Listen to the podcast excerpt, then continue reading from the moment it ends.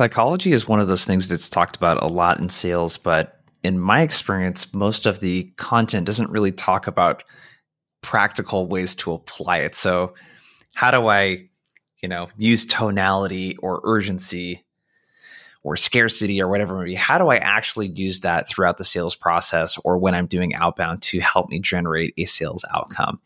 If you've ever thought about that before and had trouble applying some theoretical types of ideas like that to selling outcomes, I think you're really going to like this episode. Before we get to that, my name's Jason Bay. You can call me J Bay. You're listening to Outbound Squad, where we help sales reps and sales teams turn complete strangers into paying customers. So if you're doing any kind of outbound to land meetings, so making cold calls, sending cold emails, you're an account executive doing full cycle sales and doing discovery, demos, multi threading, that sort of stuff, you're definitely in the right place. So, our guest today, Mor Assouline, he uh, runs a company called From Demo to Close. And what we talked about is timeless principles, psychology principles that you can apply to sales. And what I like about Mor is he's extremely tactical. So, we're going to talk about stuff like a tech, a tactic, a, a technique. I can't talk today. a technique that I really enjoy and it's coming from a stance of qualifying the prospect out. So, in other words, approaching a sales call from the point of view of figuring out if the prospect is a good fit for your solution. It's what we should be doing, anyways, but you're looking for reasons why they're not a good fit. And really trying to talk the prospect out of your solution if it doesn't make sense it's really really interesting. It, it totally i did it earlier today on a sales call actually because it's been something i've been working on over the last couple months. And it gets the prospect to either defend why they're interested in it or why they have that problem or it gets them to agree with you so that neither of you waste your freaking time which is also a, a good outcome. We talk about tonality. We talk about how to ask direct questions. So if you're if you need to be direct with the prospect and it's uncomfortable for you what you should do and we talk about a bunch of other stuff that I think that you'll really enjoy. So without further ado, let's get to the episode with Mor the interview here. And before we do that, make sure to like, subscribe, leave a rating, all that kind of good stuff on Spotify and Apple Podcasts. It really helps the show grow so that we can get more guests just like Mor. All right, let's get to the interview.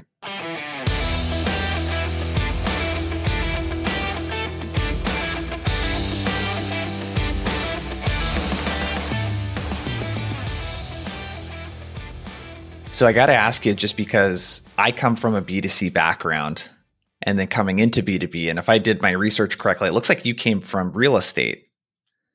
If I, uh, yeah. Yeah. Uh, yeah. I mean, real estate post college. During college, yeah. I was um, in B2C retail. So I worked yep. at Fossil in, in, the mall and then I worked at Kenneth Cole. And so I did, I did that. Um, I sold hair irons in high school my dad was able to get us. Um, yeah. He knew somebody that sold them for cheap. He's like, "Hey, do you want to sell them, make some money?" I'm like, "Yeah, sure." And so I sold them to people I knew in high school. But um, so then college was was um, retail, and then post college was real estate. I was actually I was actually a, supposed to be a copywriter. Funny, funny enough. I studied. I like studied. I really wanted to do copywriting. I was a copywriter, copywriter for a company called Zimmerman Advertising. I think they're uh-huh the largest ad firm, ad agency in in Florida, um, and did some copywriting there. And I really liked that. And then I found myself in real estate because everyone in Miami does real estate. I was like, oh, I'll do that. So that was um, so sales has always been a thing, but B two B, yeah, I didn't come from a B two B background. I came from a purely B two C background. What parallels do you see from a psychology and principles standpoint? What parallels do you see between B two C and B two B? Yeah, I mean, it doesn't matter if you're selling to an executive or a manager or a homeowner or whatever it is. Like human nature is human nature, and so people like to feel heard. People resist when they feel attacked. Um, if you tell somebody they're wrong, they're immediately going to put their guard up, and that goes for B two C or or B two B. Um, so if you understand human psychology, you can sort of leverage that for whatever industry you're in. Um, also, people like to talk about themselves. So even if yeah. you're, let's say you're selling a property and you're, uh, and it's somebody's had the, par- the apartment or house for 20 years and they're finally letting it go and they have this like unique chandelier. If you ask them like, wow, that's a fantastic chandelier. You, you where'd you get it? They just start opening up. Same same for B two B. You can talk about their business or the company they built or whatever it is, and they end up talking about it. So there's a lot of um, uh, similarities there. Yeah, I asked that because having come from a B2C background as well myself, I feel like people try to make it out like they're so much different from each other. And yeah. obviously, when you get into more enterprise and complex selling, there's a bunch of things that you need to do that we talked about in your podcast around multi-threading mm-hmm. and doing all this kind of stuff. But really, the principles are pretty sound around how to how to have a good conversation with someone or a small group of people. Um, what got you into psychology? Was this stuff that you read about like because I know copywriting it's so weird when you do all of this stuff because in my business I do the marketing, the selling, the delivery, and you start to see how everything is connected. The same stuff that I use when I'm creating copy for a landing page, it's the same stuff I use when I'm selling, which honestly, being a sales trainer and coach with salespeople, you're selling a ton just to get concepts by. And I'm just curious for you, where did the interest start how did you educate yourself i guess on on the psychology piece and get interested in this? Yeah. The psychology came from my love and passion for for copywriting. I was very yeah. i don't know if you watch the show mad men on amc um, i don't know if they still yeah, play definitely. it but that was like my go-to show. The reason why i got into psych, um, copywriting entirely or advertising was i watched the movie with keanu reeves. I think it was called sweet november. Um, and um, I remember there was a scene in the movie where he meets a girl, I think it was Charlize Theron or whatever her name is, and he's driving a Mercedes, filling up his his car with uh, gas. It was like brand new Mercedes, and she's like, "What do you do?" And he looks at a billboard, and he's like, "I'm in advertising." And I'm like looking at the Mercedes, I'm looking at the billboard, I'm like, "Shit, I want to be in advertising." like I was, I was like naive. I was thinking, I was like, I just want a nice Mercedes. But then yeah, I, that sounds badass. Movie, I want to be that guy. yeah, that movie got me into hey, what is advertising? And then I studied. I was like, wow, this is exactly what I I naturally do with whether it's my friend selling hair." heroin. So it started with interest of copywriting. Um, and sales, obviously, um, you start seeing it in sales. And like I have kids, and then once you have kids, you really start seeing psychology with kids. Like example, last night my son was being really stubborn and going to sit in his seat, eating his pasta, watching his Blippi, which is like you'll eventually you'll know what that is, um, on his iPad and I tried the aggressive, typical approach we all know. Like, if you don't do that, then you're not going to get this. You're not going to like ultimatums. Didn't work. I was like, you know, I got to switch it up. So I just grabbed him. I'm like, I need to tell you a secret. And I started whispering, I'm like, can you please help dad? Like I'm whispering it and I'm I'm almost empowering him. And immediately he's like, okay, yeah. And then he goes to sit. And so I see psychology play a huge role um, with dealing with kids. And dealing with kids is way more difficult than dealing with executives because you're not dealing with rational yeah. human beings. You're dealing with kids that are driven by emotion. Um, yeah. But it all started with copywriting that movie. Yeah, copywriting. It's uh, Robert Cialdini's uh, you know influence. It was kind of a primer for yeah. me in that. I'm like, when you figure out that there's something, there's there's layers to what you're seeing. Uh, it's something I experienced very similar with. I was really into stand up comedy for a while, and I was not I was not like a funny comedian or anything like that. But I got really into doing like for a year and a half, going to multiple open mics every week, working on jokes. And I took some classes. And you're like, oh wow, I thought it was just people bullshitting on stage the entire time. No, it's extremely well rehearsed. Yeah, like when you see a one hour special on Netflix, they worked an entire year to get that perfect one hour, like tight show. And it's the same thing with marketing copy with sales, with whatever it might be. There's so much going on that if you understand why stuff works, you can start to have a lot of fun with it. Was there a moment in your career, if we start to move into more of the sales portion of your career, especially B2B sales, were, were there any moments that you remember where you're like, oh, wow, like there was this piece of psychology I used and I actually used it on purpose, you know, and it helped. Is there anything like that that sticks out to you? The most recent memory, there's a lot, right? Because uh, I, when I started in sales, like true B2B sales, um, my foot in the door or like my exposure to like sales education was like Grant Cardone, love from hate him, but that was, yeah. you know, that was my sort of uh, um, mm-hmm. introduction. Um, but my most recent memory that just pops into my mind was, um, I forgot his actual full Benjamin something. He's like, I think he's labeled as the the UK's most hated salesperson, whatever it oh, was. Yeah. And I found a yep. video of him on YouTube um, doing a, a, live cold call, and mm. there was the the words that he used and the way he said the words, and I'll, I'll say it now. Um, I was like, "Holy crap! Could this work for anyone?" And I literally the week later. I, I wasn't sure what I was doing. This is before like I started my business or whatever it was. I was like, I'm going to cold call um, some um, insurance companies to see if I can help them with cold calling because I was doing cold calling insurance back in the day. And I used that. I wrote the script out watching his YouTube video. I wrote that script out. I'm like, all right, I practiced it and I used it. I was like, I was so, I was like, oh my God, it works. Like the guy says, yeah. I was like, so what it is, it, it was specifically, it was like, uh, when you're calling the gatekeeper and the gatekeeper asks like, oh, is he expecting your call?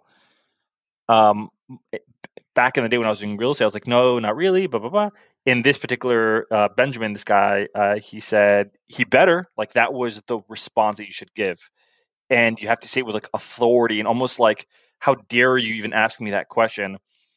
And, and I tried it on, when I was cold calling these insurance companies and they put me through. I'm like, oh, I'm like, oh my God, that, that actually works you have some yeah. people like, oh, that's not ethical, but I'm like, that worked. I got past the gatekeeper. Once I got to the decision maker, I used a, totally different script, the one you're probably familiar with, with which is you're going to hate me. This is a cold call. Do you want to hang up or give me 30 seconds? I got that from mm-hmm. from this guy Benjamin, who I, I think got it from Sandler. But for me, that was like the most recent memory of using the words and how you say them to penetrate what you want whether it's a decision maker, whether it's getting past a hmm. barrier. Mm. That was incredible for me. Um, there are other memories, but that was the most recent one that that was pretty impactful. So, did you understand in that moment the psychology behind what you were doing yet, no, or were you still? In the moment. Yeah, yeah. Not in the moment. So, yeah, yeah. Tell me more about that piece. When did you start to piece together the, you know, the psychology behind, like the why it works part of it? When did that part start to click for you?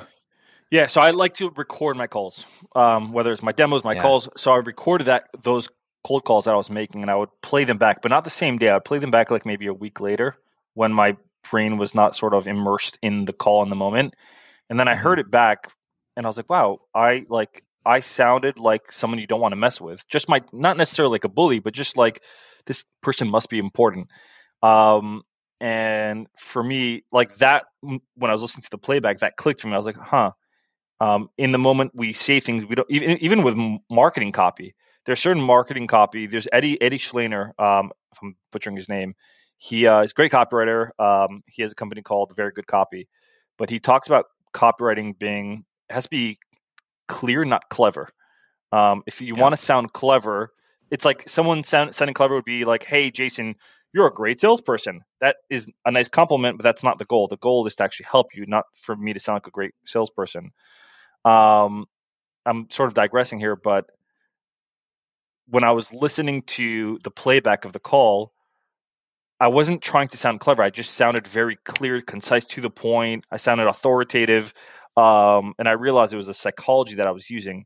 Um, even again, back in copywriting, there are certain words that you would use for your landing page that doesn't sound clever, but it's really clear and it mm-hmm. works. Mm-hmm. I think that is there's moments of like crystallization of of the of, of the process and the words that you're using.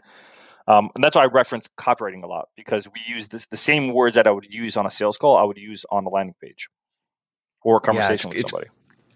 It's so crazy how like the parallels between written and spoken word and with the authority thing, it's really, I was just talking at an SKO about uh, last week about this to the group authority bias, where if you sound like a person that has authority, people are automatically trusting of authority figures. And on the phone, it's just speaking like someone that runs a business versus speaking to the person like a salesperson or speaking from someone that's like lower status. You know, it's really interesting when you start to really think I don't know I don't know how into like mental models and all that kind of stuff you are, but I love uh like first principles thinking, like really getting into like let's step back from the situation, like why does this thing actually work? What are we trying to accomplish? And use the principles and the psychology versus the scripts and templates and that sort of stuff. And that's a whole nother topic too that we should talk about another time. Is how is hard it, it is to teach people this this stuff. is it? I think it's Maslow's hierarchy of something. I forgot the, the full term of it. Hierarchy of needs. Yeah, yeah. And the first one was survival. I don't remember what it was. It was survival, uh, love, this, that. Um, and that hierarchy of needs plays into copywriting and in just sales conversation. So if you ever, uh, like when I uh, was first getting into sales, creating urgency when you're offering something like the deadline or to get this promotion or this deal, whatever ends at this time at this date, that hits one of those needs. So there's a lot of psychology, and it works in copywriting too. You put a, a timer on mm-hmm. something, whether it's a countdown, it works. It, it could be gimmicky, but it works. Um, you know, if you look at any ClickFunnels ad on Facebook and you click on it, it just works. It, it, I hate it, but it works. Um, and yeah. it goes to show you that psychology doesn't really change. You can put a suit on a person or put the shorts on them; it's still going to work. Yeah. No, totally. Let's get into some of those psychology principles because uh, in doing a little bit of research, your your freaking LinkedIn profile, dude, is such a good highlight reel. but some of the stuff you were you were doing as a VP of sales and you know getting reps to 40 50% conversion rates you know uh, decreasing the average sales cycle by just a shit ton you know? A, a lot of the stuff that you do and teach has really really good results when implemented correctly. When you're working with reps and sales teams now what are some of the kind of general psychology principles that you bring into the sales or outbound conversations? Yeah, the first I always start with whenever I coach, before I coach or anything, I always start with like this the mindset, which you probably see with every course or every coaching program, but um, how you sell really, or how you think affects how you sell. So if you're going into the conversation expecting to close that particular person and that they are a fit, your body language, your tonality, the words that you use will sound more salesy. Josh Braun calls it commission breath. I don't know if he officially dubbed it that or or not, but um, everything about you just comes off like desperate, needy. Um, side note: I remember um, after doing real estate, I had a buddy of mine that started it. He was I I wasn't obviously successful at it. My friend was, and he was like, maybe, maybe the reason why you weren't successful because you, taught me everything I know, and I'm very successful. But maybe when you were calling prospects on the phone, because I used to do cold calling, um, you just you needed that deal to close so badly that you were relying on it so much that you sounded desperate. Not what you said, but just maybe your energy sounded desperate. I was like, shit, you're right. That that could be it. And so that translates back into SaaS sales or SaaS sales your job isn't to close every prospect. You shouldn't go into, hey, I need to close everybody. Your job should really be, I want to help them, even if it means I don't close their business. Because if we're adding in churn and clawbacks, if you're just going to close or try to close everybody, and let's say you're just the savviest person and you can close somebody even on a plan that isn't for them, one month later, three months later, they're going to cancel, leave a bad review, you get clawback. So what's the point? Um, so the, one of the most important principles I teach is help the prospect, even if it means you don't gain the business. So if they come in and they think that they need a high plan based on your plans on your on your product and your goal is to help them, you know they actually need a lower plan. Sell them on the lower plan. Someone I remember I said this to one of this this AE and they're like, yeah, but I could close them on the high plan. Why not just sell them on the high plan? I'm like, the reverse works also. They come in thinking they need the lower plan, the lower tier, but because your job is to help them, you're you they actually need to be on a higher tier to solve their problem. So in that case, you're going to upsell them on a higher tier. So it works. It balances out. So go in with the mindset of helping. That's the most important part um, of of how I more the principle of teaching the mindset. Where do you find that reps struggle to find that balance of selling versus helping? Where like why do they find it or where do they where do they come across that obstacle? Yeah. So a different way a, be- a better way of asking that question would be what do you say to a rep who you know is that that doesn't necessarily align with their current set of values? Because I think that there's where I'm kind of going with this is on one hand, on one far end of the spectrum is this this uh, like selling out of service and I'm going to do whatever it takes like to help. And I'm like, I don't know that people are necessarily completely like that. I mean, you, there is a motive here as a salesperson to do good in your job, make money, meet the goals of the company, and all that kind of stuff. And I'm just wondering how how you think about striking kind of a balance with that, and maybe mm-hmm. a rep that doesn't quite lean far enough into the hey, I genuinely want to help this person because they feel a lot of pressure to hit their quota or a company yeah. goal or whatever. How you might talk to or help someone like that. So when I do start with that part of the training where it's like you have to help them and service them instead of trying to make money, um, I don't usually lead with that. I tell them your job in sales is to make money, a lot of money. Otherwise, you shouldn't be in sales. Um, and if you can help somebody along the way, that really that's the cherry on top. So I started with there. I, I sort of formulate the the whole theory about it or the, the mindset of, of it is your goal is to make money, but you can make a lot more money uh, and I made th- that same argument where lead comes in, they on they think they need a, a, a lower tiered plan because your your goal is to make money and help them. You have to do everything in your power to get them on a higher plan because that's the plan that serves them. So I pitch that more than anything of like, hey, like, no, why should you pay for onboarding when we can waive it? I know we can waive it. Not that. It's it's more so um it's more of leading the conversation about making a lot of money, but in order to do in order to make a lot of money, you also you have to come from a place of helping. Um, if you're coming off selfish, if you're coming off like, hey, I need to just milk as much juice out of this prospect, you start playing the short game, not the long game. Um, you don't you go behind their back when you're trying to multi-thread. Um, and so I use those examples.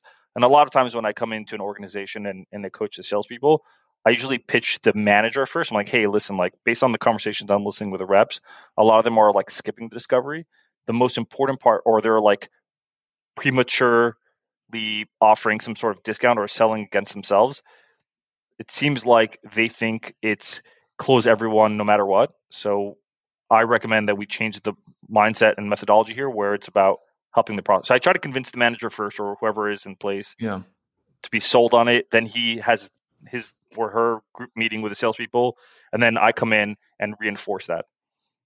Yeah, it's got to feel risky if you're not accustomed to that, because the thinking has got to be, you know, you're usually not coming from a place of abundance in sales, unless you happen to be in a position where your pipeline and you're getting so much inbound, or you run a business and you get a lot of inbound you know and uh, coming from that place of abundance i think is super super important where it's you know, I can say no so that I can say yes to mm-hmm. more people. And the yeses I say no to are going to be bigger deals, anyways.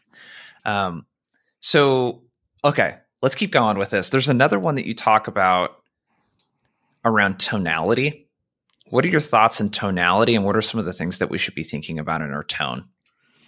So you were giving an example earlier um, where I think you were trying to like you were doing stand up comedy.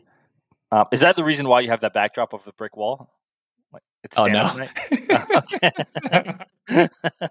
Open mic night. Open mic, yeah. yeah but one of my favorite comedians back in the day, I don't think he performs anymore, was Dane Cook. Um, and, oh yeah. I mean, and Dave Chappelle is one of my favorite. Even Kevin Hart. So they were my like current favorites.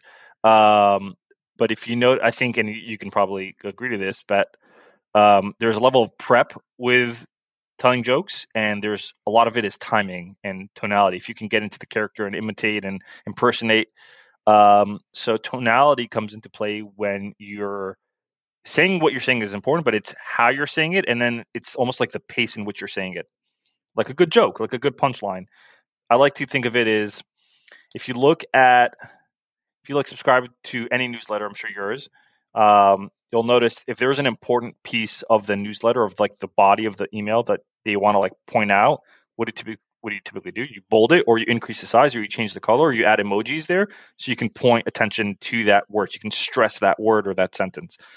So it creates contrast throughout what you're reading. Tonality is the same thing. It creates contrast when you're speaking. Otherwise, it's just monotone. So if you wanted to um, like uh, an example I was giving you, I was telling my son, I was trying to convince him to go watch his show and eat his pasta. Before I was just yelling, yelling, yelling. So there's no contrast. It's just yelling. Then I toned it down and I said, "Hey, his name's Gabriel." I'm like, "Gabriel, um, can you do a secret? Can you do me a little secret? If you go to the pasta, I will give you dessert." And the way I said dessert was like an excited, like, "Oh my gosh, dessert!" And so that got him pumped up. That got him excited. It works on a child. It works on human beings also. Um, and so controlling the pace in which you speak, and then adding or stressing and adding emphasis on certain words that are the punchlines, the ones that you really want them to stand out, just like you would bold an email. So that is like my how I visualize tonality.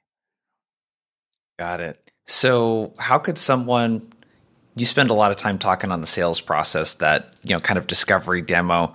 What are some practical ways people could implement some of this in their discovery or demo calls? Yeah. So one of when it comes to discovery specifically, uh, well, discovery also flows in demos. So we'll, we'll just talk about discovery. Yep. It's a common one. From the reps that I speak to, a lot of them are struggling with sounding naturally curious. Like I, I don't know how to sound naturally curious. It feels like I'm interrogating or I'm just like going through the, the motions of asking questions. So how do I sound more curious?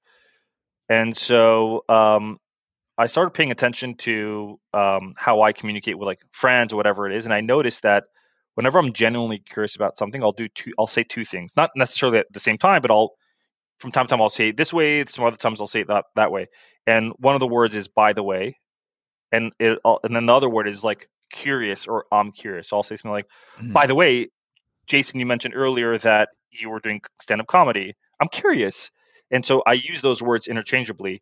And so if you implement the just the words "by the way" in curious, saying those words will almost force naturally force your brain and your tone to sound more curious just because the word is curious um, that's that's a very like direct example of something that i teach i love that because it's uh it's little prompts i think that are super important any kind of habit creation having a trigger for that habit super important especially if it's something that's really easy to do what I'm kind of getting from you in this actually is like the way that I am thinking about it is a lot of your mood and your current mindset is how you think about stuff internally in your head, obviously. And then there's another component around your physicality.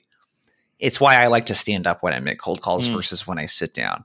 It's why I like to, when I'm delivering a training or coaching call on Zoom, I stand up during that call because that's what I would normally be doing if I was speaking in front of the group. But my energy is higher. And that mm-hmm. automatically fixes a lot of the stuff around my mood and my tonality and all that kind of stuff.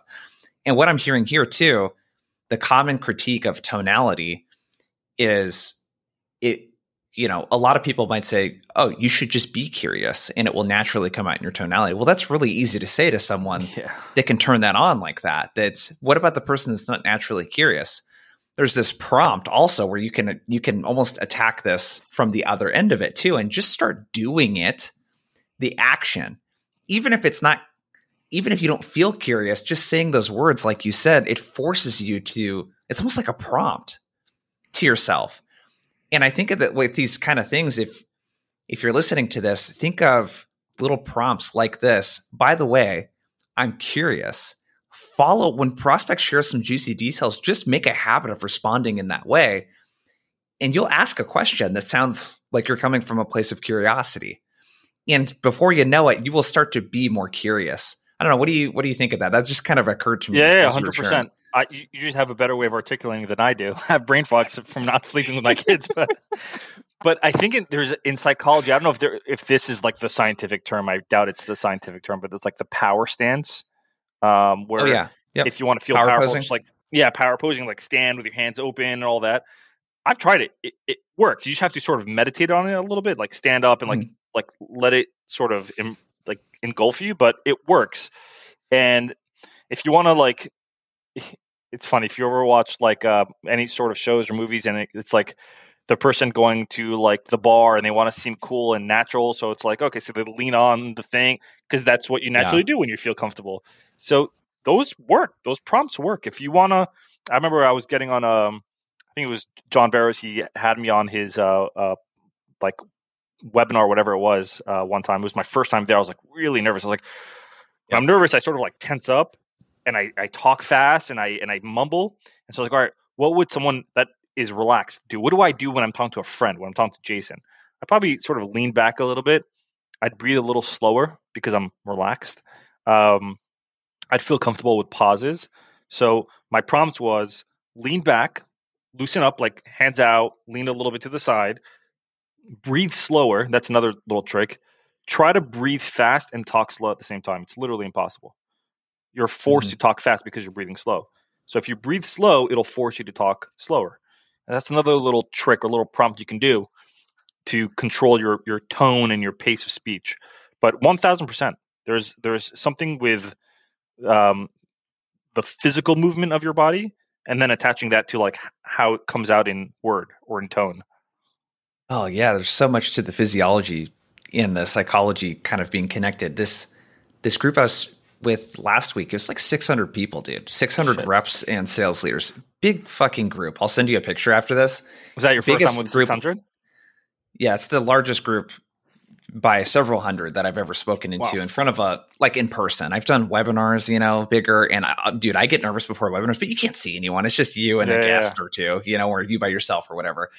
But as they're, you know, this guy uh, Mitch, shout out to Mitch, he uh he's the guy that kind of brought me in and kind of championed this. So he's doing my introduction and and while I'm standing there, I'm just like, do do my heart is just beating. Dude, I'm feeling and that's always the- yeah, that's always my cue. Is the same when you breathe. I do box breathing. So in four seconds, hold it for four seconds, out for four seconds. And I think with a lot of the stuff that we're talking about, remember to breathe. Like, are you breathing? That's a really simple, simple thing that will help you control tonality and pace is just your breath. Like you said, really slow it down. Uh, there's another thing that you talk about timing your asks. So when to ask for certain things. I don't know if this fits into it either, but the order in which you ask about things, there's a lot of really interesting stuff. Can you tell us a little bit more about how you work with reps on that? Yeah, so there's I mean, there are two parts of it. It's the order in which you ask things, and then there is asking things that you really want to know but you don't feel comfortable asking. Um, like how do you ask direct questions without being impolite? Um, yeah. And a lot of reps shy away from asking the really important questions because of that. They're like nervous and they don't want to ruffle any feathers or they don't want to step on their shoes. M- my advice to them is tonality is important, but it, what you say is also very important. So if you want to ask a question, a direct question, but you don't want it to come off impolite, then instead of keeping that thought in your mind, share that out loud. So like, hey, Jason, I have a question to ask you. It's sort of direct, but I don't want it to sound impolite. Is it okay if I ask you? Like, I'll just share my feelings with you, mm-hmm. and then I'll ask permission, and that and then it works. That's an example of being able to ask a right question without being in play, or or a tough question. Um, if you want to, if some reps they're on a demo, if you're more on the SMB side, and they feel like they can close a prospect on the call, one call close, it happens. Um, but they also don't want to come off super salesy. Say that, hey, I don't want to come off super salesy, but given that during this demo, it seems like everything has checked your boxes and the price is right and you need this by this date because of XYZ. Would you kill me if I asked you if we sign up today? Like you can use that, share your emotions with the prospect. Don't keep it in here. Uh, that's the transparency side of sales. So that's more so how to ask more direct questions, less of the timing of the questions. I love this. This is probably the number one question I get asked. It's mostly younger salespeople yeah. It's a lot of women too. I think for good reason. They're afraid of being pushy for how it's going to come off. And for women, I think a little bit. I've talked to my wife about this a lot. It's there are different consequences typically for women in the workplace if they're if they're very assertive, and so they're very tend to be more conscious about that kind of stuff. But the the advice that I always give too is it's narrate what's in your head, dude because that's what people want to know. They don't know what you're thinking. And if you just narrate any insecurity that you have in asking the question and what you're thinking, it removes a lot of that mystery. And it's almost as a prospect when someone like, like if you said, Hey, I'm, you know, I'm a little bit nervous to ask this question because I think it might come off a little salesy. I, I'm going to immediately lean in as a prospect. And like, I don't, I don't want to see you just like watching an open mic that goes south. I don't want to see you fail because that's really uncomfortable for me to sit here and watch you just fail. in front of me. I'm going to lean in and really want to help you because of how much candor you're bringing into the conversation and vulnerability that you're sharing. Yeah, you said something really interesting. I was, like immediately, I was like, "Oh, that would be perfect." So you're saying that um, that you're seeing certain uh, some women are afraid to ask a question for being pushy. So you can you can take that narrate. I like how you, I love how you said narrate that out loud, and then insert a little tonality. So tonality is also not only how you say it, but it's sort of the timing in which you say it. And that could be something like, mm-hmm. Jason, I have to admit, I'm a little afraid. Pause. Build tension. I have to ask you a question, but I'm scared it's going to come off a little pushy. I'm scared. You saw that tonality? Uh, no, no, no, no, no, no, no, no. It's just that tone. It's almost like yeah. a rhythm. And that plays into the psychology. I don't have the proof and the, the I just know that it works because I've tested it. And then when I, you know, when people are like that with me, I was like, oh, that works. I when I see someone asking me a question or speaking to me a certain way, and I re- whatever I react, whether it's negatively, positively, empathetically, I try to be very self aware. I'm like, why am I feeling this way? I'm feeling this way because they said it like this, or because, and I try to mimic that in my world. But that would be a f- perfect example. I'm afraid, pause, build tension, and then ask your question. Yep. Yeah, I I love that. I anytime you have to ask a tough question, you have to I really think this is a difference between average and world class reps. It's a huge it's the level of candor that they can bring to a conversation and address the elephant in the room. And I see people do it in very different styles. I was just working with a client mm-hmm. yesterday where one of the guys, Nick, he's the the director of sales. He likes to be very East Coast style. He's very blunt. It's just his style, and it comes off in a very endearing way that's very disarming, actually. If I did that, I would sound like a fucking asshole. Yeah, me too. My style, yeah, my style is what you did just there. I put a big smile on and I say, Hey, I'm going to ask you a really tough question right now. Is that cool? and the person will kind of chuckle and then we have this moment of levity in this really serious conversation and i think if you take the risk ask the question anyways and when you're practicing what Mor is sharing you're probably not going to execute it perfectly the first time you do it it's probably going to feel really awkward and who knows what might happen but i think practicing this dude you can practice with your manager practice with people internally on your team when you have to have tough conversations but uh, dude, I love this piece. So let's keep going. So the second part to this was the order in which we might ask for stuff or the order in which we might talk about pricing or mm-hmm. the way we might present stuff. How should we be thinking about the order in which we structure things or questions or stuff that we present? Yeah. So I think when it comes to discovery, or if you're doing a disco demo or disco first and then a demo, whatever it is, I think the most important part is to find out what the motivation behind the prospect even being whether it's they agreed to a meeting via cold prospecting or it was an inbound demo request, finding out the motivation behind them saying yes. Mm-hmm. Behind that motivation could be a pain, and behind that pain could be something bigger. And so the order of operation is really important. First, find out what the pain is what is that problem? That could be something like, hey, Jason, you know, you had mentioned that you wanted to look at these particular features out of curiosity. What's happening in your business right now that is putting these features top of mind? What what challenges are you having right now that these features are really important? So that's the first question. The second question I want to know is how big is that problem? Because on a scale of zero to 10, zero being not really important on window shopping to 10 being mission critical, if those problems fall on the eight, nine, tens, level of urgency is high, motivation is high, I can build, I can probably create or leverage the urgency that already exists and more likely to close that deal. So I may ask something like, so we know about the problem, so whatever that problem is, um, and I want to know how big that is. You could say something like, "Hey, Jason, on a scale of like zero to 10, zero being like you rather go to you know watch a movie, and ten being mission critical, where does that problem fall?" You can ask that question like that, and they may say at nine, what would make it a 10? What would make it a 7? What would make it a 5? Whatever it is. So that's the second question. How big is that problem? The third thing you want to know is who it's affecting. Is it just you that's dealing with this? Or I can't imagine you're the only one dealing with this uh, within your company. Finding out who else is involved in that problem. And then the third, uh, what are we at? That's uh, three. Number four is um, when do they want to solve that problem by? That's the timeline. That's like, hey, yeah. I, in transparent talk with salespeople, it's like, hey, when do you want to take out a credit card and pay? That's what we really want to ask, but we're not asking that. So, hey, given that you're dealing with this problem, man, you're not only dealing with it, your manager's dealing with it, your VP's dealing with it, and um, it seems like it's a 10 because xyz reason you gave when would you at least want to start solving that problem by? What's a timeline to actually initiate this this this project? I'm asking about timeline. The timeline question is extremely important to ask after you've found out what the problems are. A lot of reps what they do is they ask about the timeline after they go over pricing. And the reason why i don't think it works is because the moment and a lot of times by the way reps go over pricing at the end of the sales presentation or the demo. So what happens is they do a little discovery they do the demo they show pricing, then they ask all these important questions. Who else is in your company? What the stakeholders, timeline. By the time you're done showing pricing, the prospect knows what your game is. They know you're trying to close them, so they already put their guard back up.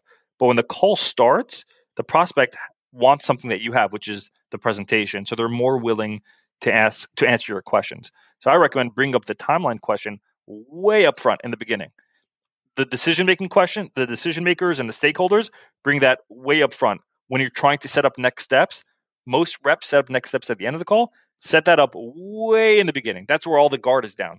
Assuming yeah. this demo solves your problem, assuming that you see this product solves your problem, would, do you think it would be a bad idea to schedule a follow up with your VP, given that they're also going to be using this?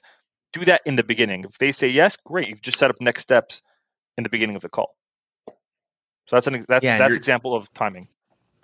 Yeah, I love that too because you're giving the that's what I always want to know when I am being sold to. And I'm not I get much less cold outreach than you would probably think. I don't really get a lot of people cold calling me. It's very few people. Maybe 3 to 5 cold calls a week and it's even less, maybe on average one per week from someone that's selling something B2B.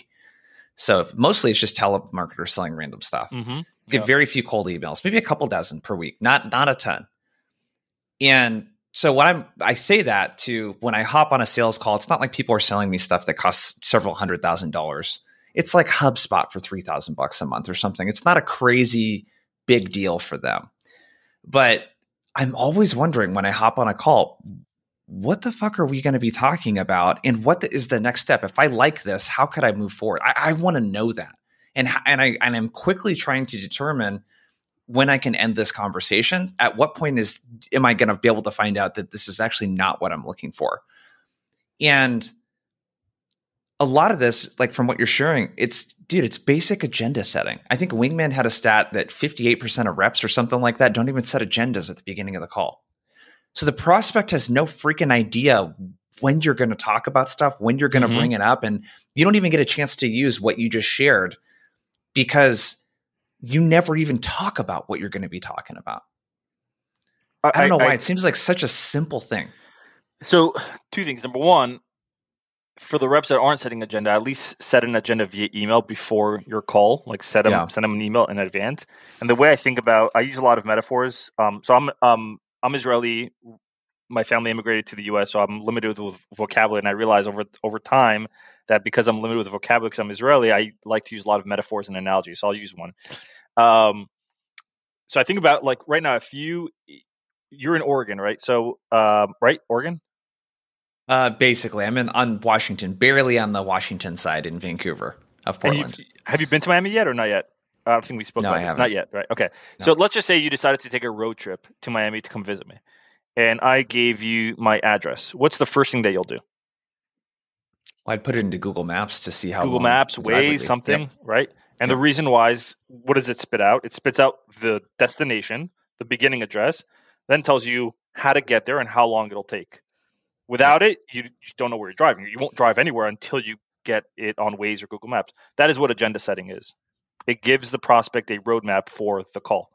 That's how I think about it, at least. Um, tell them where they're going and how long it's going to take. Yep. And what will happen next and all of that other mm-hmm. kind of stuff, you know? Uh, what are your thoughts on opinion based questions? So I'll give you an example. This is a question I've been asking a lot that gets a really good response. So I'll ask, a, like, if I'm talking to a VP of, of sales, I'll say more so, tell me a little bit more about your top two or three reps when it comes to whatever we're talking about. It could be outbound, could be cold calling, could be discovery, whatever. Mm-hmm. And they're like, yeah, yeah, these are these are my top reps. I'll say, what are your top reps doing that you wish everyone else would do? Like, what absolutely drives you crazy that the rest of the team's not doing that these people are doing? And it's this opinion based, like it's like an emotionally loaded question to get the prospect to really share their opinion because they're what they're not going to say is I wish they would use this sequence that had X percentage response rate. They never get into any really analytical stuff. Yeah. It's usually I wish they would make more phone calls. They have such like so much call reluctance. And it and it and it gets the conversation in a place where we're we can talk about something that they're really fired up about. I'm wondering, you know, one, what you think of that kind of approach, and two, how someone might be able to use something like that more on purpose. I mean, I think it definitely plays on the psychology of of the person, which you know me, I'm a big fan of that. I want, I almost want them to speak candidly with me and like off the record, mm. and I think asking that type of question allows it to be sort of off the record. You could even say sort of like off the record, and then ask the question if you wanted to. Um, yeah, big fan of that. I've personally never never used that, but I will now. Um, and what was your what was your follow up question to that?